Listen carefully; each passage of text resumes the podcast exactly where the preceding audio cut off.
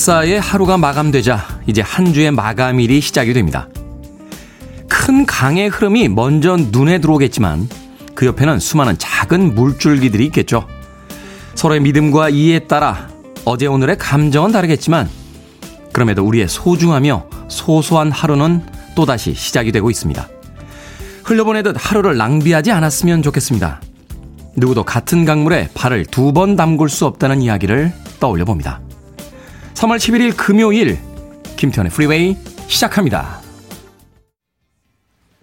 금요일 아침 로맨틱하게 시작해봤습니다. 더 로맨틱스의 Talking in Your Sleep 듣고 왔습니다. 빌보드 키드의 아침 선택 김태훈의 프리웨이 저는 클 태 자 쓰는 테디 김태훈입니다. 자 심혜진님 헉 소름 매일 출근 전에 좋은 글을 한 페이지씩 읽는데 오늘 글귀가 같은 강물에 두 번 발을 담글 수 없다 였습니다. 이게 고대 그리스와 로마에서부터 전해져 오는 이야기죠. 중국에도 비슷한 격언이 있다라고 합니다. 강물이 흘러가듯이 시간이 흘러가듯이 누구도 그 시간과 그 똑같은 강물엔 머물 수 없다. 누구도 같은 강물에 두 번 발을 담글 수 없다 하는 아주 유명한 음, 명언이었습니다. 3789님 반가 반가라고 하셨습니다. 아우 옛날 사람. 그래도 한때는 이게 최신 유행어였는데 이제는 과거의 유행어가 됐죠. 최근에도 새로운 유행어들이 계속해서 쏟아 나오는데 나이가 있는 사람들이 그 유행어에 적용, 적응을 잘 못하니까 어제 누가 이야기하다가 그런 아이디어를 내더군요. 유튜브라든지 혹은 SNS에 요즘 말을 아, 당시의 유행어로 번역해주는 프로그램을 하면 어떻겠느냐. 말하자면 뭐 지금은 그런 표현 안 씁니다만 예전에 뭐 뚜껑이 열린다, 스팀 받는다 뭐 이런 표현들이 있잖아요. 그러니까 최근에 나오는 표현들을 과거에 재미있던 표현으로 번역해주는 프로가 있으면 좋겠다 하는 이야기를 하더군요. 같은 한국말인데도 번역이 필요한 시대를 살고 있습니다. 자, 우미경님, 테디 출석해요. 테디 방송이 제 기상 알림입니다. 하셨고요. 양현주님, 너무너무 일어나기 싫습니다. 눈이 안 떠집니다. 하셨는데, 금요일 아침입니다. 오늘 하루만 잘 보내시면 이제 주말이 다가오고 있습니다. 자, 김지현님, 테디, 하얀 티에 짧은 앞머리 때문에 거짓말 좀 보태서 아들 친구 같아요. 오늘도 잘 부탁해요. 하셨는데, 엄마, 오늘도 2시간 잘 들어주세요. 자, 청취자분들 참여하게 됩니다. 문자번호 샵 1061, 짧은 문자 50원, 긴 문자 100원, 콩으로는 무료입니다. 유튜브로도 참여하실 수 있습니다. 여러분은 지금 KBS 2라디오, 김태훈의 프리웨이 함께하고 계십니다. KBS 2라디오 yeah, go ahead. 김태훈의 프리웨이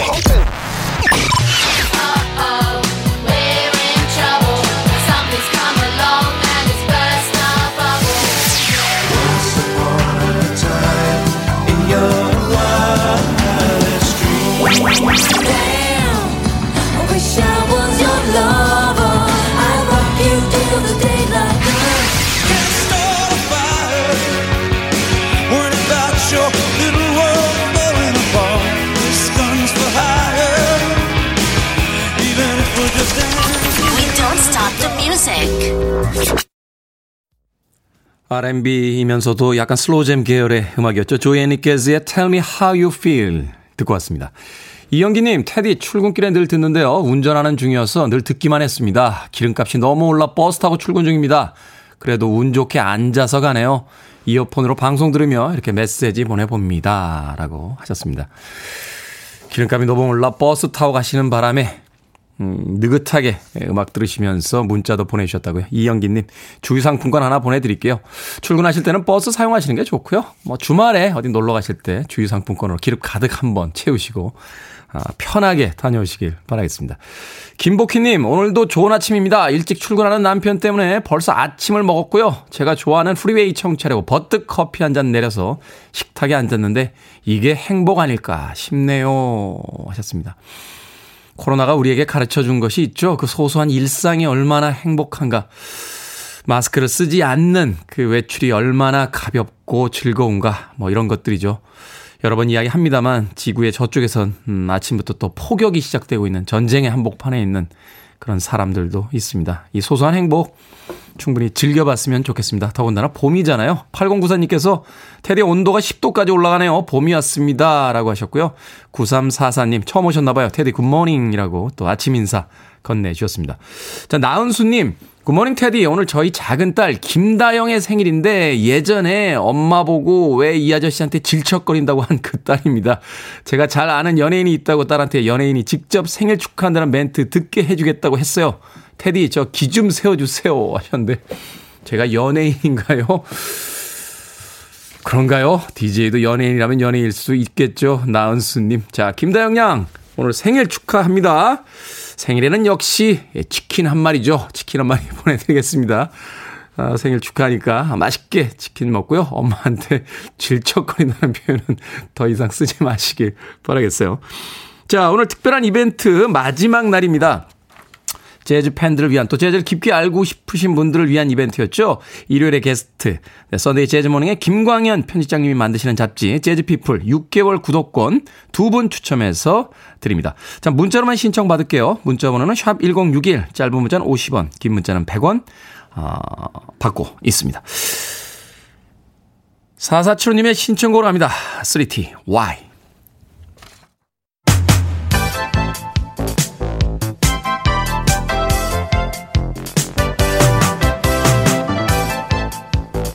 이 시각 뉴스를 깔끔하게 정리해드립니다. 뉴스 브리핑 캔디 전혜연 시사평론가와 함께합니다. 안녕하세요. 안녕하세요. 전혜연입니다. 자, 윤석열 당선인 어제 하루 바쁜 일정을 보냈는데 협치, 소통, 통합 이러한 이야기를 강조하는 메시지를 전하기도 했습니다. 예, 윤석열 대통령 당선인 당선 첫날부터 굉장히 바쁜 일정을 보냈는데요.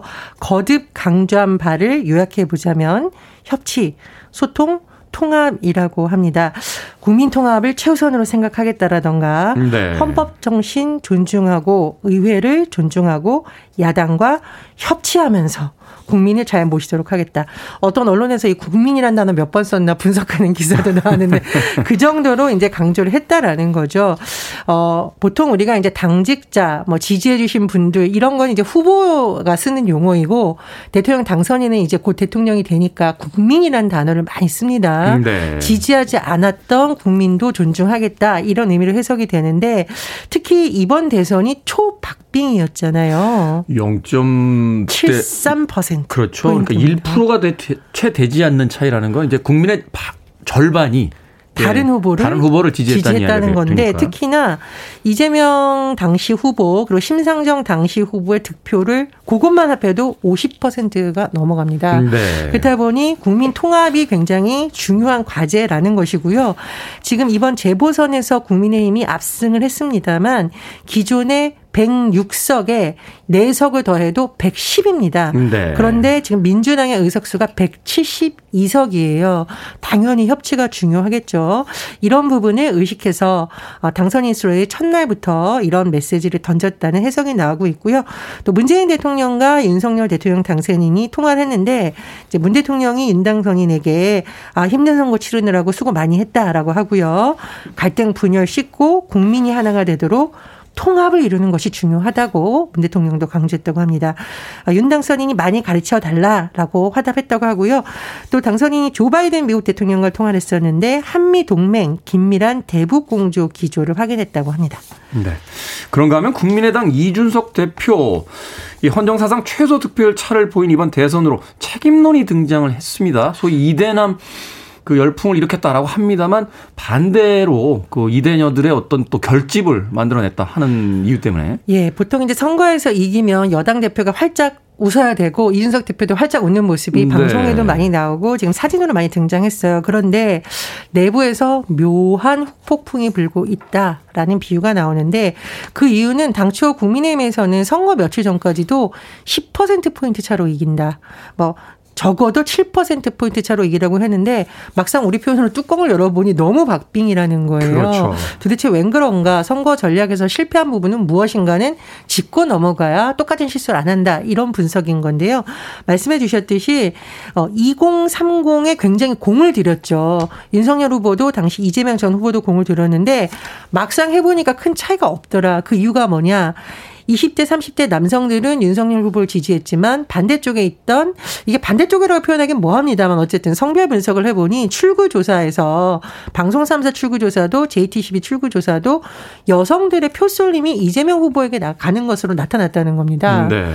그런데 만약 이런 흐름이 계속된다면 사실 지방선거를 앞둔 국민의힘으로서는 굉장히 부담스러운 요인이 될 수 있으니까요. 이런 분석이 나오는데 이제 국민의힘 홈페이지에서는 이준석 대표가 당을 쇄신해서 2030에 그래도 관심 민심을 많이 모았다라는 옹호하는 글이 있는 반면 한쪽에서는 압승할 수 있었는데 이렇게 하는 바람에 자칫하면 선거에서 질 뻔했던 거 아니냐라는 비판글도 올라온다고 하고요.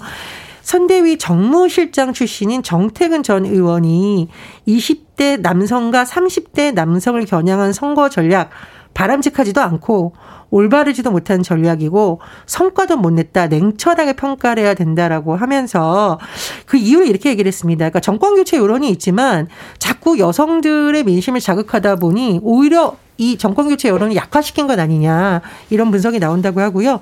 실제로 성별 분석을 해보면 20대, 30대, 40대, 50대 여성만 놓고 보면 모두 이재명 후보의 득표율이 더 높았다는 겁니다. 그렇죠. 어쨌든 뭐 이 대표 체제에서 지방선거를 치를 가능성이 뭐 매우 높습니다만 리더십을 좀 재정비해야 된다라는 지적은 당분간도 나올 수도 있을 것으로 보입니다.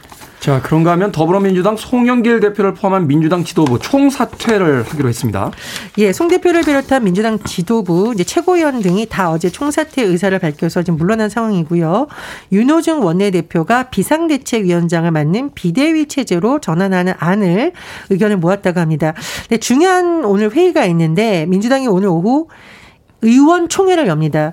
의원총회에서 비대위 체제로 전환하는 내용 그리고 원내대표 선거를 좀 당겨서 3월 25일 치는 방안을 보고를 일단 하고요. 추인을 받아야 되는데 근데 여기에 대해서는 평가가 조금 엇갈리는 분위기라고 하죠. 한쪽에서는 6월 지방선거를 위해 빨리 조기에 재정비를 해야 된다는 의견이 있고 한쪽에서는 대선에서 패했는데 당을 전면적으로 혁신하려면 비대위 체제부터 뭔가 달라야 된다. 이런 비판도 지금 나오는 것으로 전해지고 있고요.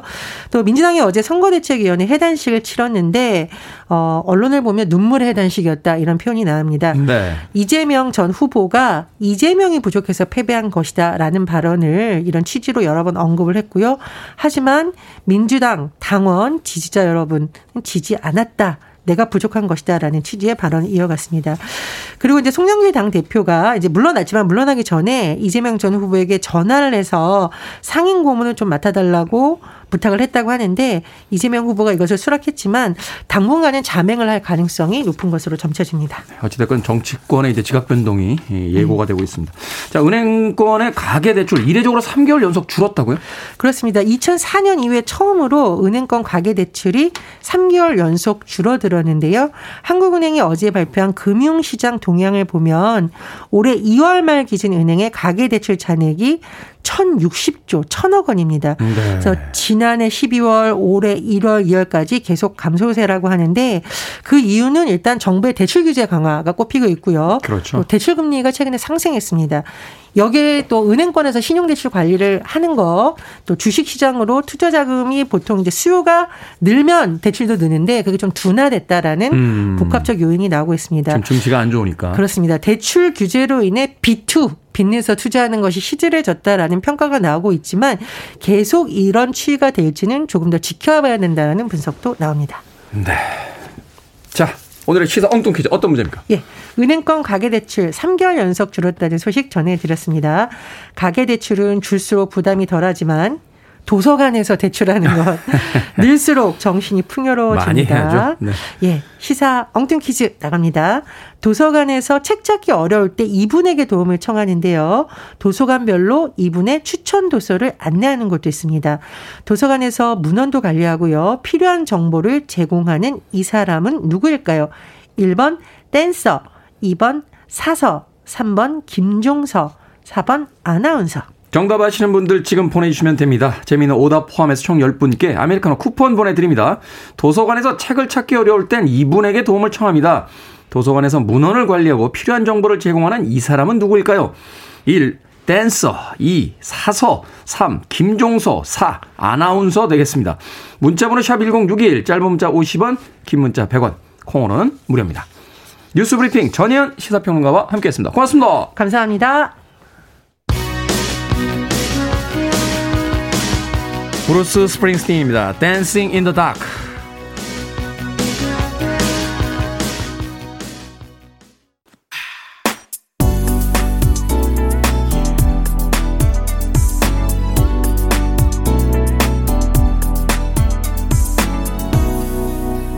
김태훈의 Freeway.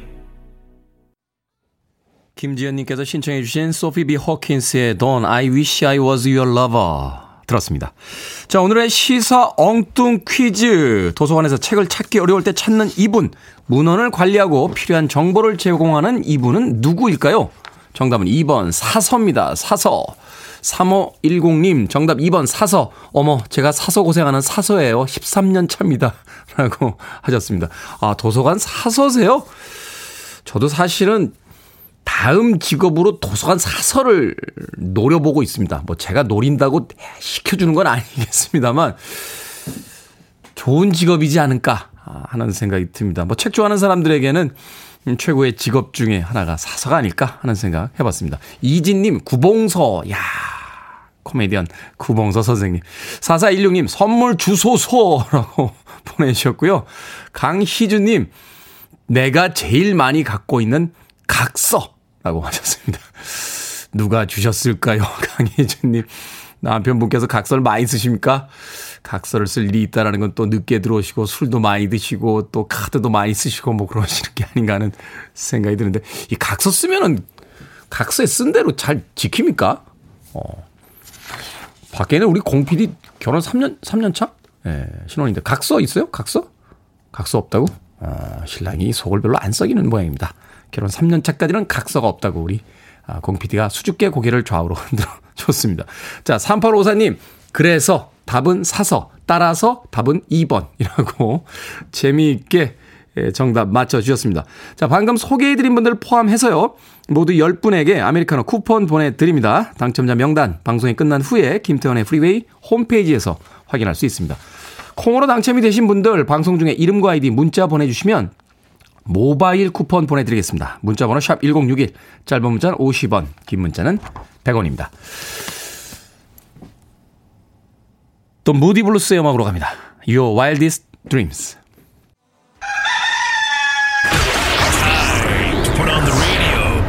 김태훈의 Freeway. Are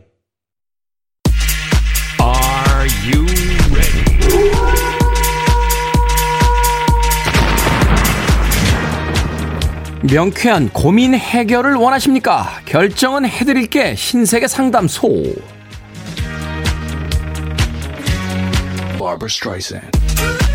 김완진님, 우리 댕댕이 포메라니안인데요. 두 살 생일 맞아서 돈 주고 미용을 맡기려고 해요.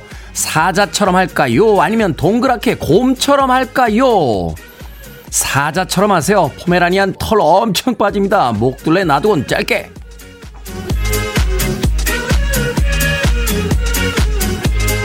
한명희님, 군고구마 하나 먹고 하나 남았는데 마저 먹을까요? 아니면 동생 거 남겨놓을까요? 마저 먹읍시다. 늦게 오는 동생은 밖에서 분명히 더 맛있는 거 먹었을 거예요. 그러니까 마저 먹어요.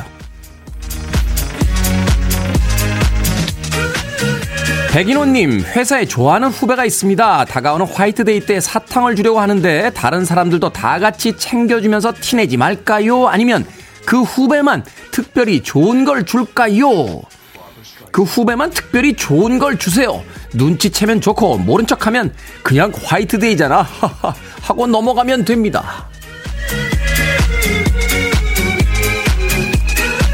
쏨님, 봄 자켓에 어울리는 새 구두를 사고 싶은데요. 무난한 베이지 색상을 살까요? 아니면 lovely한 핑크 색상을 살까요? lovely한 핑크. 봄은 짧습니다. 멋진 구두 사서 마음껏 신고 외출하세요. 방금 소개해드린 네 분에게 선물도 보내드립니다. 결정하기 힘든 고민들 방송 중에 계속 보내주세요. 문자번호 샵 1061, 짧은 문자는 50원, 긴 문자는 100원, 콩으로는 무료입니다.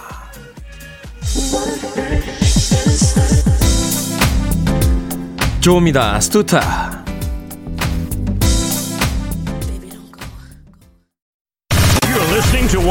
Best radio stations around. You're listening to 김태훈의 Freeway.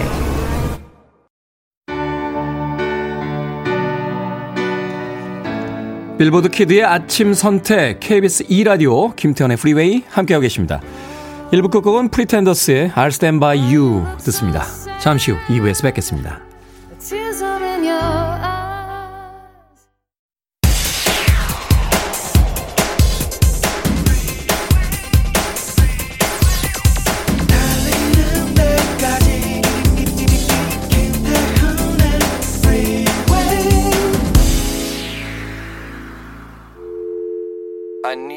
Arms around me. I need to feel your touch.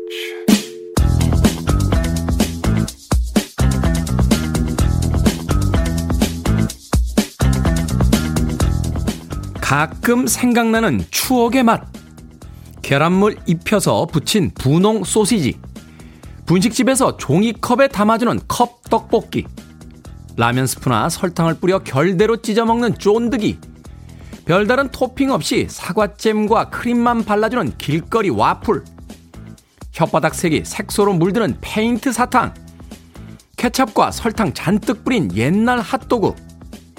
마가린 냄새 솔솔 나는 길거리 토스트. 엉성한 설탕 인형이나 장미 모형이 올라간 버터크림 케이크.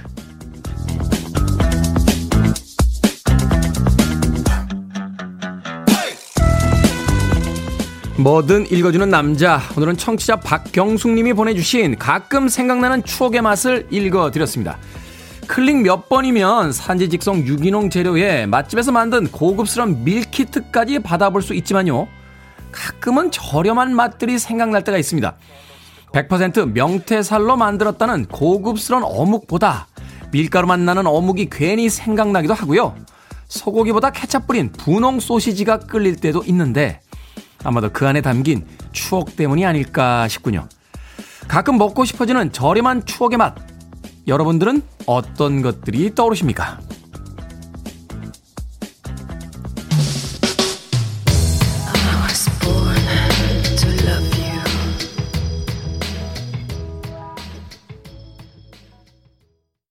오랜만에 들어봤네요. Espiritu의 Always Something There to Remind Me 듣고 왔습니다.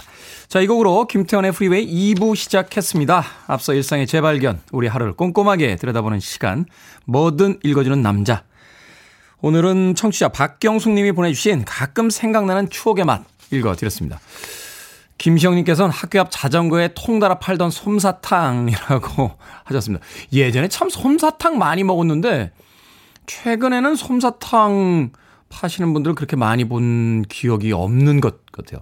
비닐 포장이 돼서 마트 같은 데 나오는 거는 제가 몇 번 봤던 것 같은데.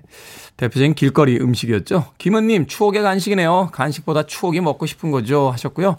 김보은님, 마요네즈, 양배추, 케첩 듬뿍인 샌드위치. 이야, 이 샌드위치 맛있었죠. 이 샌드위치 꼭 지하철역값이나 그 버스 정류장 앞에서 팔았습니다. 그래서 그 바쁜 출근길에 그 직장인들 또 학생들 많이 먹었던 그런 기억이 납니다. 주미자님, 저희 때는 번데기하고 채썬 고구마 튀김이 문방구 앞에서 늘 유혹했습니다. 그때는 생각해보면 학교 앞에 있는 문방구가 참 여러 가지 역할을 했어요. 50원짜리 그 오락기계도 있었고, 뭐, 문구점이니까 당연히 학용품을 살 수 있었고, 가끔은 떡볶이나 이 번데기나 고구마 튀김 파는 간이 또 매대가 있기도 했었습니다. 저도 옛날 생각나네요. 저는 옛날에 먹었던 그 밀가루 냄새 가득 나는 핫도그가 먹고 싶어요. 최근에 핫도그 보니까 막 거기다가 뭐 여러 가지 토핑을 얹어가지고 막 이렇게 울퉁불퉁해지고 커지고 막 이렇게 좋은 소세지 쓰고 그러는데 그냥 싸구려 소세지에다가 밀가루 냄새 듬뿍 났던 거기에 그냥 케찹 하나 이렇게 예, 뿌려가지고 그게 아까가지고 케찹 이렇게 혀로 발라먹던 예. 그런 기억도 납니다. 왜, 왜 공PD는 그런 표정으로. 다 그렇게 우리가 먹고 지금, 이렇게 열심히 살았다고. 그때 기억이 나는군요. 추억이 담겨 있는 그 예전의 길거리표 음식들이 문득 그리워집니다. 자, 뭐든 읽어주는 남자, 여러분 주변에 의미 있는 문구라면 뭐든지 읽어드리겠습니다. 아, 포털 사이트에 김태훈의 프리웨이 검색하고 들어오셔서요. 홈페이지 게시판 사용하시면 됩니다. 말머리 뭐든 달아서 문자로도 참여가 가능하고요. 문자 번호는 샵 1061, 짧은 문자는 50원, 긴 문자는 100원, 콩으로는 무료입니다. 오늘 채택되신 청취자 박경숙님에게 촉촉한 카스테라와 아메리카노 두 잔 모바일 쿠폰 보내드리겠습니다.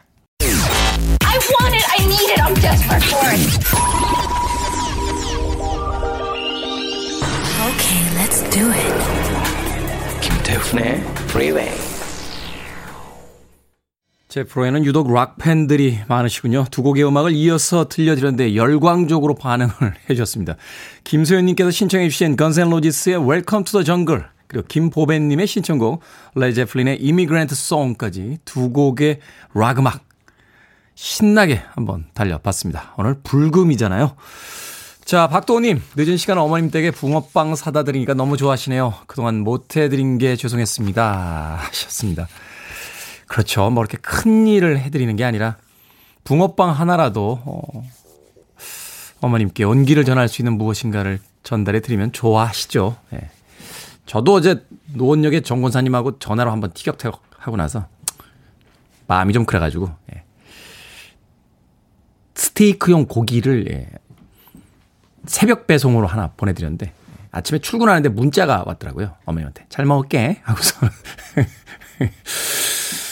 논역에 사실은 정권사님은 참, 네. 가끔 이제 챙겨드려야 됩니다. 이런 걸 좀 보내드려야, 예. 짜증을 안 부리십니다. 전화 통화를 할 때.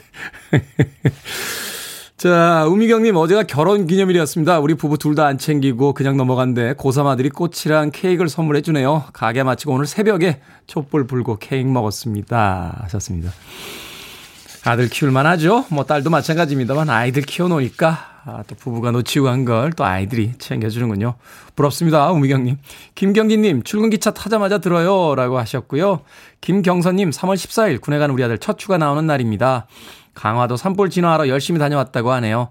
처음으로는 휴가 뭘 해줘야 할지 너무 보고 싶었던 아들 사랑해 라고 하셨는데 날짜가 좀 불길하네요. 3월 14일이면 화이트데이인데 과연 집에서 저녁을 먹을 것인가? 김경선님은 아들을 위해서 맛있는 음식을 준비했는데 아들은 과연 여자친구가 없습니까? 여자친구가 없어도 집에서 과연 저녁을 먹을 것인가? 군대 다녀온 제 경험으로는 약간 불안해지는데 예, 가능하면 저녁보다는 이제 점심 정도를 아들과 먹겠다 하는 계획을 세우시는 게 좀 더 현실적이지 않을까 하는 생각이 듭니다. 자, 따뜻한 아메리카노 모바일 쿠폰 한 장 보내드립니다. 김경선님, 아들이, 예, 안 돼. 나 저녁에 친구들하고 약속 있어. 라고 해도 너무 마상, 예, 마음에 상처받지 마드, 마지, 어, 마시고, 예, 제가 상처를 받았네요. 말을 더듬네요. 커피 한잔 하시면서, 네, 여유 잃지 마시길 바라겠습니다. 정혜숙님, 테디 저보다 10살 많은 남자친구가 생겼습니다. 그런데 제 연애 경험상 이런 경우는 처음이라 문의드려요. 40대의 어른 연애는 다 이런가 싶기도 하고요. 아침 출근길 톡, 점심 먹는다고 톡, 퇴근한다고 톡, 자기 전에 전화가 끝입니다.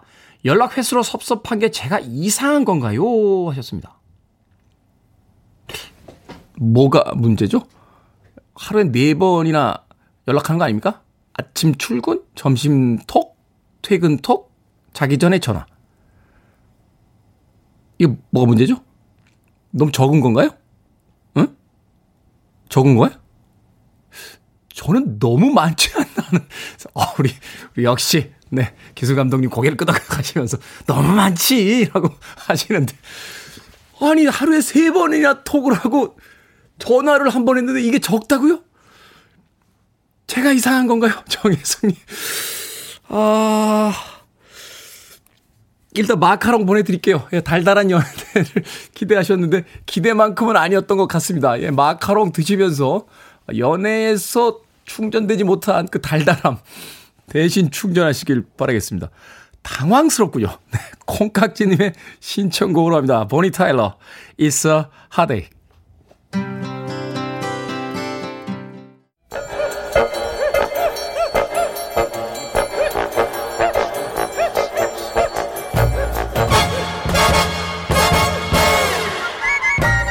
온라인 세상 속 촌철살인 해악과 위트가 돋보이는 댓글들을 골라봤습니다. 댓글로 본 세상.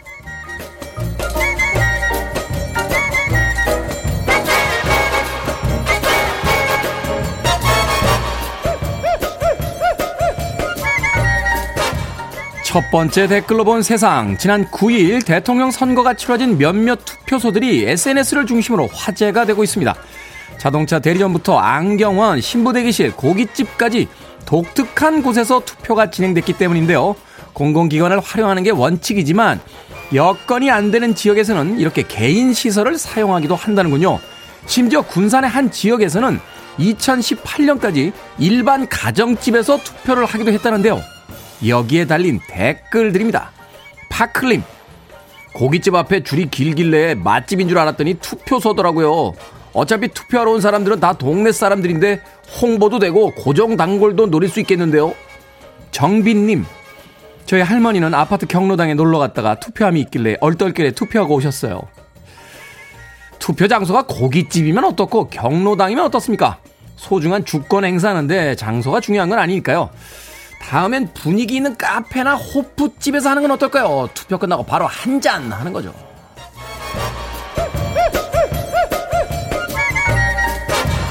두 번째 댓글로 본 세상. 미국의 어느 마을. 눈 내린 운동장을 뛰어다니는 어린 동생을 보던 누나가 아빠에게 동생을 팔아야겠다는 계획을 털어놨습니다. 장난이 너무 심하다는 이유였는데요. 6만 3천 원 정도에 팔자는 딸의 계획에 아빠는 웃음을 터뜨렸고 그 계획을 알아차린 동생은 예! 하고 쿨한 반응을 보였습니다. 이 영상을 본 사람들은 귀여운 남매라며 다양한 반응을 보이고 있는데요. 여기에 달린 댓글들입니다. 아이유님, 6만 3천 원이라는 구체적인 X가 나오는 걸 보면 평소에 진지하게 동생을 팔 생각이 있었나 봐요. 후아유님, 자기를 팔겠다고 하는데도 아무 생각 없이 동생이 너무 소리를 질러대니 귀엽고 부러웠어요. 누나가 남동생을 꼬시더군요. 일단 너를 펫샵에 팔아서 부엉이 인형을 사야겠어. 그리고 넌 어차피 안 팔릴 테니까 세일을 하면 다시 싼 가격에 사올게. 그러자 동생이 예 라고 소리를 칩니다. 세계 최연소 남매 사기단이 등장했습니다.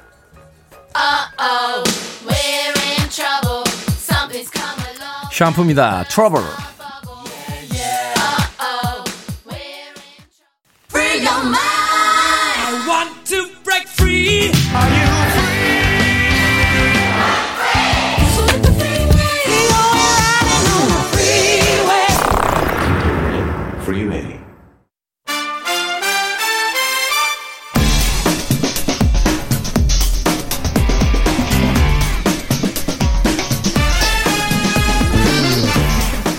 당장 극장에 달려가고 싶어지는 영화 이야기를 전해드립니다. 신의 한 수. 오늘은 이지혜 영화 전문 기자만 나오셨습니다. 안녕하세요. 안녕하세요.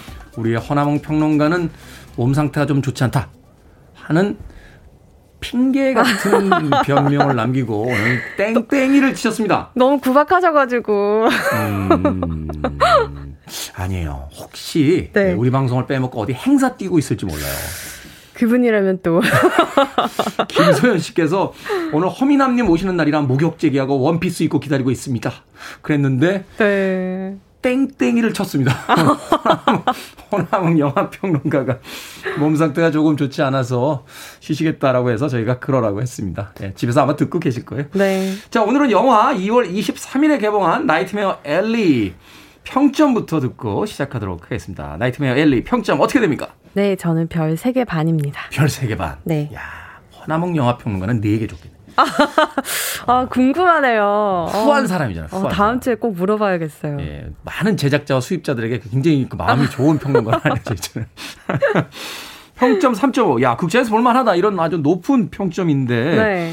먼저 이 감독이 벌써 우리의 어떤 시선을 잡아 끕니다. 네. 소위 이제 Three Amigos라고 하잖아요. 멕시코에서 가장 영화 잘 만드는 세 명의 감독 중에 하나. 기에르모 네. 델 토로라는 감독인데 네. 영화의 줄거리와 함께 이 감독 소개를 좀 해주시죠. 네, 이제 기에르모 델토로 감독은 말씀하셨듯이 멕시코의 3대 거장이죠. 이제 알레안드로 곤잘리스 이냐리트와 알폰소 쿠아로와 함께 손꼽히는 감독인데 그만의 특이점들이 많잖아요. 뭐 그렇죠. 일단 델토로를 생각하면 괴수, 괴물, 뭐 어, 반인 반수 예. 네, 그런 이미지들이 떠오르는데 이번 영화는 거기서 조금 거리가 있다라고 보이져, 보여지는 면들이 있어요. 네. 일단 줄거리부터 말씀드리면 영화는 정확히 1막과 2막으로 나눠, 나눠지게 되거든요. 일단 1막에 해당하는 부분은 이제 시대적 배경은 1939년 이제 서커스 단이 배경이 돼요. 음. 서커스단 하면은 어 왠지 델토로랑 너무 잘 어울리는데 일단 그 기괴한 서커스단의 어떤 그 분장들 네. 또이 약간 현실을 벗어난 듯한 판타지 이런 그쵸. 것들이 이제 아주 잘 어울릴 것 같다. 잘 살립니다 역시나 아. 그답게 근데 이제 이전에 델토로 영화에서 서커스단이라고 하면 그 안에서 말씀하신 어떤 판타지적인 부분들이 강조되겠지만 네. 여기서는 굉장히 현실적이에요. 어쨌든 돈벌이이고 그 안에서 온갖 비정한 일들이 일어난다는 그런 곳인데 네. 여기에 우연히 당도하게 된 청년이 바로 스탠 이 영화의 주인공이고요.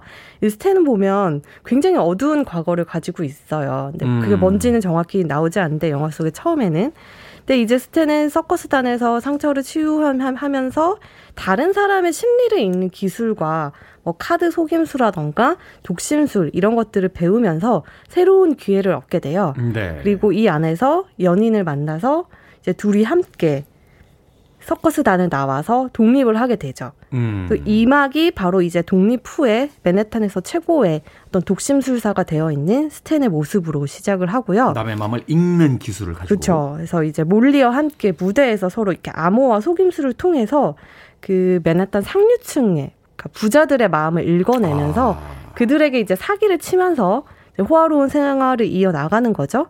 이제 그러다가 스탠이 자신의 능력을 너무 과신한 나머지 네. 이제 자신에게 독심술을 가르쳐준 스승이 절대 강령술이나 뭐 심령술은 하지 말아라라고 했는데 이제 거기에도 도전하게 되면서 이들에게 위기가 닥치게 됩니다. 음, 한마디로 그 1940년대 미국을 배경으로 해서 당시에 왜 그런 문화들 많았잖아요. 그 네. 위대한 개츠비라는 그 스콧 피츠제럴드의 예. 그 소설에 등장하는 그 위대한이라는 게 사실은 이 마술사들이 주로 썼다고 하더라고요. 네, 위대한 쇼맨들. 네, Great 후디니 뭐 이러면서 네. 위대한 후디니 말하면서 마술사들의 전성 시대였다고 하는데 그쵸. 그때를 배경으로 한 네. 독심술. 아, 한때는 또 우리도 이런 데 관심 많아가지고 이렇게 심리학 책 많이 보고 그랬잖아요. 어, 근데 이 영화의 어떤 중요한 배경이라고 할 수 있는 게 39년이라는 게 일단 어. 두 가지 의미에서 중요해요. 말씀하셨듯이 심리학 적인 측면, 프로이트의 네. 정신 분석학이 한창 대세고 유행을 하던 때예요. 그런 요소들이 영화 안에도 들어가 있고 또 2차 대전이 발발했던 음. 공포가 아주 만연해 있던 시기잖아요. 그렇죠. 이두 가지가 결합을 해서 이 영화의 아. 어떤 시대적 배경을 형성하고 있어요. 아, 뭐 우리가 흔히 이제 영화 이야기 할 때 그런 이야기를 합니다만 아주 소소한 일상을 통해서 전체 어떤 시대를 읽어내는 듯한 그런 그렇죠. 어떤 이야기의 전개 방식이 있는데 바로 네. 1939년이라고 하는 그 세계사와 어떤 미국에서의 어떤 특별한 어떤 네. 역사를 이 서커스단과 그 두 남녀를 통해서 네. 이제 이야기하고 있다. 그죠. 오. 동명 소설이 원작이라고요? 네, 동명 소설이 원작인데 이 작가가 굉장히 좀 독특한 삶을 살았어요. 네. 윌리엄 린지 그레샴이라는 작가인데 뭐 국내에서 그렇게 많이 알려진 작가도 아니고 일례로 가디언에서는 뭐 이렇게 잘 알려지지 않은 걸작 소설 중에 이렇게 늘 손꼽히는 그런 소설이라고 하는데 네. 사실 델토로 감독이 30년 전에 이 소설을 처음 읽고 너무 매료가 되어서 음. 나중에 내가 꼭 영화로 만들어야지라는 꿈을 그때부터 이미 품고 있었대요. 아. 근데 사실 이 책을 처음 읽게 된 게 론 펄먼이 추천을 해서라고 해요. 론 펄먼 아저씨 약간 그 기괴하시 그 그죠 Hellboy 그죠 Hellboy에도 나왔고 1편에 나오셨던 분이잖아요. Hellboy 네. 역할 하셨던. 네. 델토로 영화 뭐 Blade 2에도 나왔었고 음. 델토로와는 인연이 깊은 배우인데 아, Blade 2 재밌게 봤죠. 저 너무 좋아하는 영화. 웨슬리 스나이프스 그 네. 뱀파이어 저 처단자로 나온 정말 재밌게 영화. 그런 이제 델토로와 긴밀한 관계를 맺고 있는 배우가 이제 추천을 해줘서 어, 내가 꼭 이 영화를 만들어야겠다 하고 생각하고 있던 차에 바로 지금 이 영화를 제작한 스튜디오에서 이 판권을 가지고 있다는 걸 알게 돼서 운명처럼 이제 이 영화를 시작을 했는데요. 네. 사실 이 작가는 자신이 쓴 이 Nightmare Alley 소설 속 주인공과 굉장히 흡사한 인생을 살았어요. 음. 뭐 알코올 중독과 정신적인 문제도 있었고 그걸 극복하기 위해서 뭐 심령술에도 매달려 보고 종교에도 매달려 보고 정신 분석학에도 매달려 봤는데 결국에는 굉장히 좋지 않은 결말을 맞이하게 되죠. 이제 아. 자살을 하게 되는데 네. 이때 그 사람 주머니 속에 주소 없음, 전화 없음, 일 없음, 돈 없음, 은퇴라고 적힌 명함이 있었다고 합니다. 아, 이 작가의 어떤 그 자기 파괴적인 또 냉소적인 어떤 그런 성격들이 바로 이 소설에 네. 원작에 고스란히 담겨져 있고 그걸 또 영화에도 네, 아주 그 있습니다. 자기 색깔이 강한 기에르모 델 토로라고 하는 감독이 원래 이제 파네미로 같은 작품들 네. 예, 굉장히 인상적이었는데 바로 이 기에르모 델 토로가 영화화했다라고 이야기를 해주셨습니다. 네.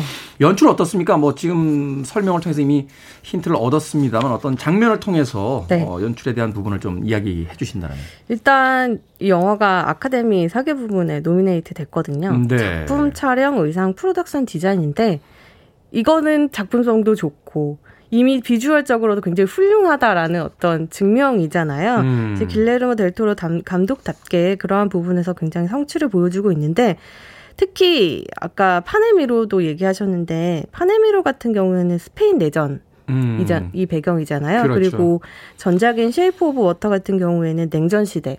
이번에는 이제 뭐 2차 세계대전에 대한 공포도 있고 이러한 공포를 이제 이전의 영화들에서는 뭐 괴물이나 네. 파충류 인간 이런 되게 기괴한 creature로 풀어냈다면 그렇죠. 이번 영화에선 굉장히 현실적인 인물들 자신의 욕망으로 인해서 스스로 파멸로 걸어 들어가는 그런 인물의 심리 드라마로서 풀어냈거든요.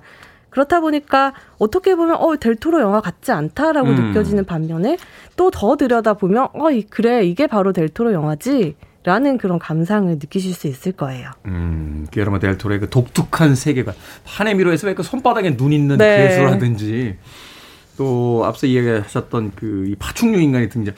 그러고 보니까 아카데미 작품상 후보에 올라 있는 거죠, 지금? 어, 네. 지금 올라 있고 그 Shape of Water로 수상을 했었는데 수상을 올해는 힘들 것 같아요. 아, 역시 뭐 아카데미에서 작품상 후보까지 올리지만 우리의 이재 영화 전문 기자는 별 4개를 절대로 주죠. 3개 반. 그리고 힘들 거다라고 예언해 주셨습니다. 야, 정말 어, 그 코너에 네. 어떤 그 완결성이 나오네요. 네. 왜인지는 이야기 드리지 않겠습니다. 자, 영화 ending credit에 나오는 곡 한 곡 듣고 계속해서 영화 이야기 나눠보도록 하겠습니다. 19세기에 태어난 피아니스트 이제 가수죠. 호기 카마이클의 Stardust 듣습니다. 음악이 너무 좋네요. 호기, 마, 카, 호기 카마이클의 Stardust 듣고 왔습니다. 김소연님 오늘 난리 났네요. 어, 이 기자님 목소리에 날개 다셨어요. 천사의 목소리네요. 아.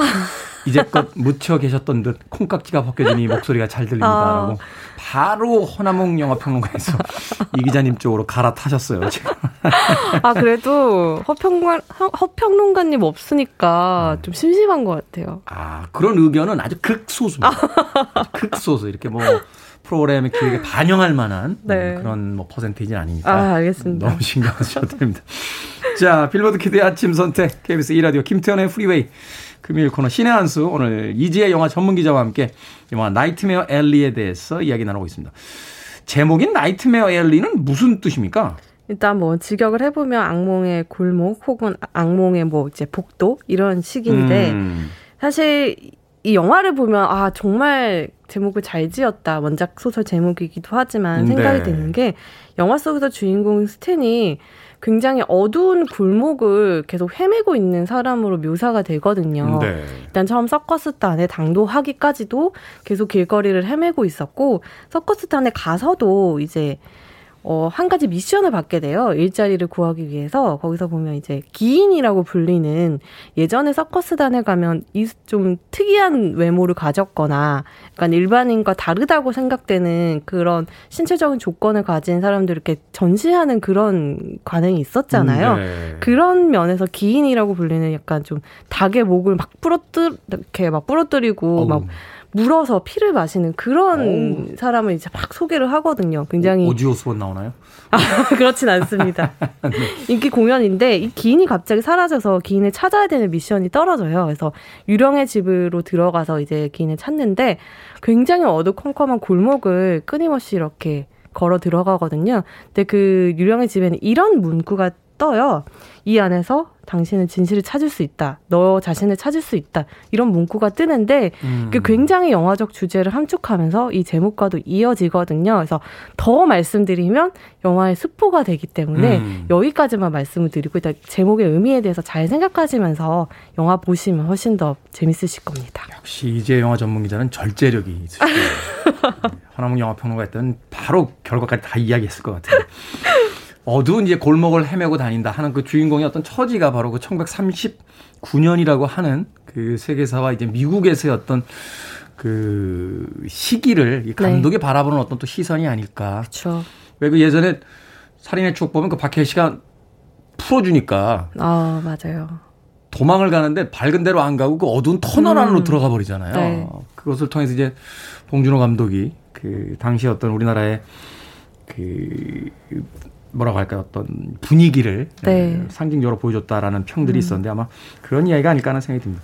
자, 이 기, 기레르모 델 토로, 음, 기레르모 델 토로 그 정도의 감독이라면 이 배우들이 참 욕심나는 감독이잖아요. 어, 그렇죠. 특히나 아주 독특한 영화 세계가 있기 때문에 네. 불러만 주면 뭔가 네. 좀 인생작을 좀 찍어볼 만한 그죠. 그런 감독이기 때문에 당연히 좋은 배우들이 출연했을 거라고 보는데 브래들리 쿠퍼, 케이트 네. 블란쳇, 뭐 최고의 배우 어, 루니 마라, 네. 어, 이런 뭐 최고의 배우들이 출연을 했습니다. 연기 어떻습니까? 너무 좋죠. 훌륭하고 음. 뭐 여기 윌렘 대포까지 있으니까 아, 뭐, 윌렘 대포도 나와요? 네, 거의 뭐 어. 이들 모아놓으면 아카데미 시상식이잖아요. 네. 음. 그럼에도 불구하고 이 영화는 브래들리 쿠퍼의 영화다라고 음. 할 수밖에 없는 게 사실 이 영화의 TV 광고의 문구가 지난 10년 영화 역사상 가장 충격적인 엔딩이거든요. 아... 근데 이게 굉장히 미묘한 문구인 게 뭐냐면, 어? 영화 역사상이면 영화 역사상이지 지난 10년은 또 뭐지? 그러면 어떤 영화를 기준으로 식스센스 있었죠. 어, 그것보다는 덜한 엔딩이고 어떤 것보단 더한 엔딩이란 음, 거지? 음. 그런 의문이 들고 사실 이런 충격적인 엔딩이라면 영화를 보는 사람 입장에서는 이제 들어가서 그래 어떤 엔딩 나오나 보자 음. 뭐 반전이 있나 막 이런 생각을 하면서 보게 되거든요. 그렇죠. 그래서 어떻게 보면 영화에 좀 마이너스적인 요소가 될 수도 있는데 거기만 집중하게 네, 되니까. 네, 그럼에도 불구하고 정말 충격적인 엔딩이 됩니다. 음. 그 부분이 굉장히 다, 대단한데 그걸 바로 브래들리 쿠퍼의 연기력이 끌어내는 거죠. 대단하군요. 살짝 얘기해 주시면 안 돼요? 아, 이거는 진짜 안 돼요. 이거는 아. 거의 식스센스급 그런 스포일러가 되기 때문에 역시 네. 안 넘어오시는구나. 음, 허남몽 영화평론가였다면 단번에 넘어왔을 텐데 역시 안 넘어오고 아주 충격적인 엔딩 장면과 배우들의 연기. 뭐 브래들리 쿠퍼나 케이트 블란쳇 아카데미 시상식에서 뭐 남녀 주연상 후보에 항상 올라가는 네. 브래들리 쿠퍼는 사실은 좀 가벼운 역할로 영화 쪽에서 많이 소비가 되다가 점점 이제 주연을 맡으면서 좋은 그렇죠. 영화들 많이 출연을 하고 있는데 인생작이 될지 어떨지 한번 네, 이번 영화에서도 어, 어떤 우리가 흔히 인생을 뭐 운명의 수레바퀴다 음. 이런 식으로 표현을 하잖아요. 근데 네. 이 영화 안에서는 그 운명 플러스 욕망의 수레바퀴 위를 굉장히 부단하게 계속 그 거기서 떨어지지 않으려고 몸부림치는 어떤 인간을 너무 잘 구현을 해냈거든요. 네. 그래서 조심스럽게 나무 주연상 음. 저는 좀 기대해 보면 되지 않을까 했는데 후보에는 안타깝게도 아, 오르지 못했어요. 올라갔군요. 네. 뭐 케이트 블란쳇도 그렇고 루니 마나라도 그렇고 뭐 너무나 연기 잘하는 배우들입니다. 자, 영화 나이트메어 앨리 한 줄 평으로 이제 정리를 해 주신다면 네. 욕망의 수레바퀴 위에서 악몽처럼 춤추다로 하겠습니다. 욕망의 수레바퀴 위에서 악몽처럼 춤추다. 네. 한편의 시 같습니다. 아, 감사합니다. 네, 이제 깔끔한, 깔끔하고 이 코너의 완성도는 정말 느껴지는데. 네. 조금 허전하긴 하네요. 정말 허전합니다. 제가 이런 얘기할 때 이렇게 탁탁 이제 딴지를 네. 걸어주시는 분이 없으니까 그러니까. 좀 외롭네요. 좀 허전하긴 하네요. 네. 퇴근하면서 전화나 한번 해봐야겠어요. 자, 금요일의 코너 신의 한수. 오늘은 영화 나이트메어 앨리 영화 전문 기자 이지혜 기자와 함께 이야기 나눠봤습니다. 고맙습니다. 감사합니다.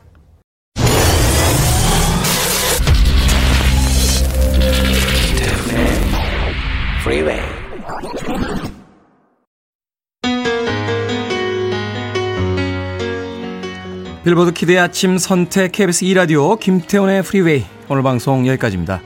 블레시드 유니언 오브 소울스의 I Believe 오늘 끝곡입니다. 저는 내일 아침 7시에 돌아오겠습니다. 편안한 하루 보내십시오. 고맙습니다.